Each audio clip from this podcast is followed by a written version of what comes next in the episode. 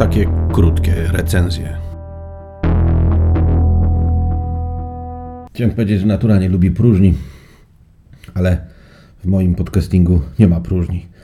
A ponieważ jednak e, kończy się powoli generacja TM Semik, to dzisiaj inauguruję e, takie krótkie recenzje.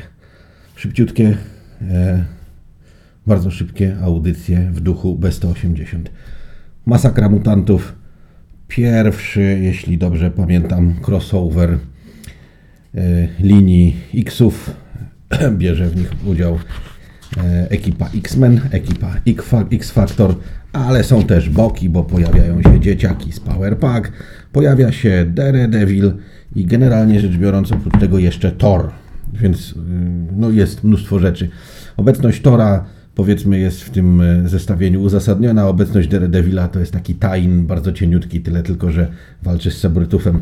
E, grupa Marauders morduje Morlocków w alei pod Nowym Jorkiem. X-Men, X-Factor i cała reszta zamieszani są na różne sposoby. E, cóż mogę powiedzieć? W szeranki z Chrisem Claremontem, jeśli chodzi o przegadanie, mogą stawać skutecznie tylko dwie panie, Anno Senti i Louis Simonson, obydwie piszą do, tej, e, do tego eventu. Więc jest tutaj dużo czytania. Natomiast jeżeli ktoś lubi mutantów 80sowych, jeżeli ktoś lubi erę takiego totalnie środkowego Clermonta, to będzie zadowolony. Storm pozbawiona mocy jako lider X-Men, starzy X-Meni, ci pierwsi, jako X-Factor i Exterminators, ukrywający się jakby, prawda, dużo się dzieje, bardzo dużo się dzieje.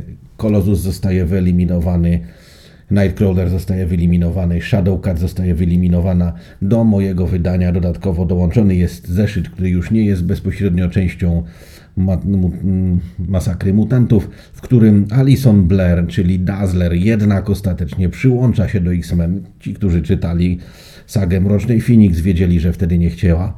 Oprócz tego w składzie jest Rogue, no i pojawia się Psylocke. Po raz pierwszy wchodzi w szeregi mutantów Marvela. Do tej pory działała tylko w Wielkiej Brytanii.